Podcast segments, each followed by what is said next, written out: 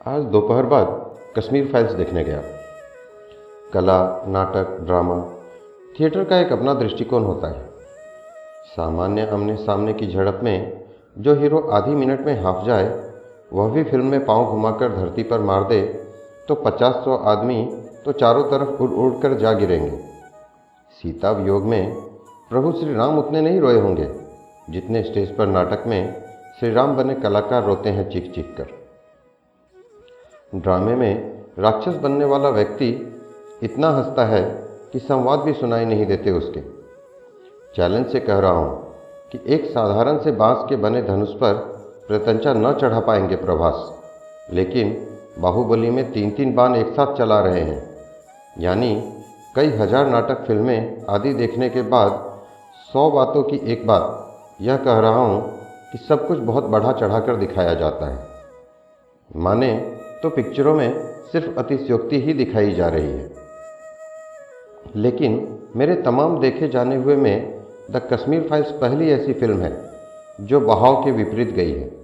यानी कश्मीर में हिंदुओं पर जो गुजरा, उनके ऊपर गुजरी यातनाएँ, डर से थरथर कांपते कलेजे, बलात्कार की पीड़ा और चीखों से गूंजता अंबर, घरों से उठती लपटे, मुर्गे की तरह भुने हुए गोश्त बनी पड़ी हिंदुओं की लाशें छोटे बच्चों से कुकर्म के बाद हत्याएँ।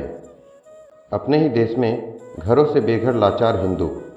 उस हैवानियत को बढ़ा चढ़ाकर दिखाना तो दूर, फ़िल्म उसका एक प्रतिशत भी दिखा पाने में मुश्किल से समर्थ हुई है। लेकिन यह एक प्रतिशत ज़रूर देखना चाहिए। किसी को उंगली भर शहद चटा दो तो शहद के भरे ड्रम की कल्पना कर सकता है। किसी को एक मिर्च खिला दो तो पूरे ढेर का तीखापन पता चल जाता है। किसी को कील या पिन चुभा दो तो वह जान पाएगा उस शरीर की पीड़ा, जिसमें बिना गिनती के धस गई न जाने कितनी बुलेट्स किसी की उंगली लॉ पर रखवा दो तो पूरा शरीर लपटों से भस्म होने की पीड़ा अनुभूत कर सकता है, कि वह कैसी होगी। आपका भूतकाल द कश्मीर फाइल्स में चीख रहा है।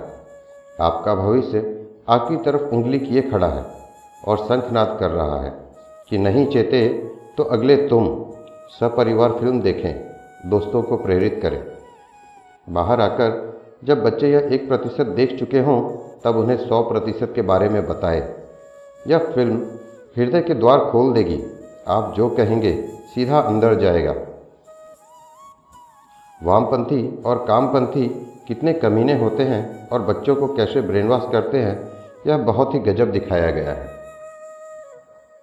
दोस्तों, अगर मेरी माने तो यह फ़िल्म फ़िल्म नहीं है। इसे फ़िल्म कहना गलत होगा। यह वो हकीकत है जिसे किसी एक डायरेक्टर ने पर्दे पर हमारे सामने लाकर दिखाने की कोशिश की है। मैं तहे दिल से उस डायरेक्टर को धन्यवाद करता हूँ जिसने हिम्मत करके यह हकीकत हमारे सामने लाया है। आगे मेरे पास यह फ़िल्म देखने के बाद मन में आक्रोश तो बहुत है, पर शब्दों में व्यक्त नहीं कर सकता।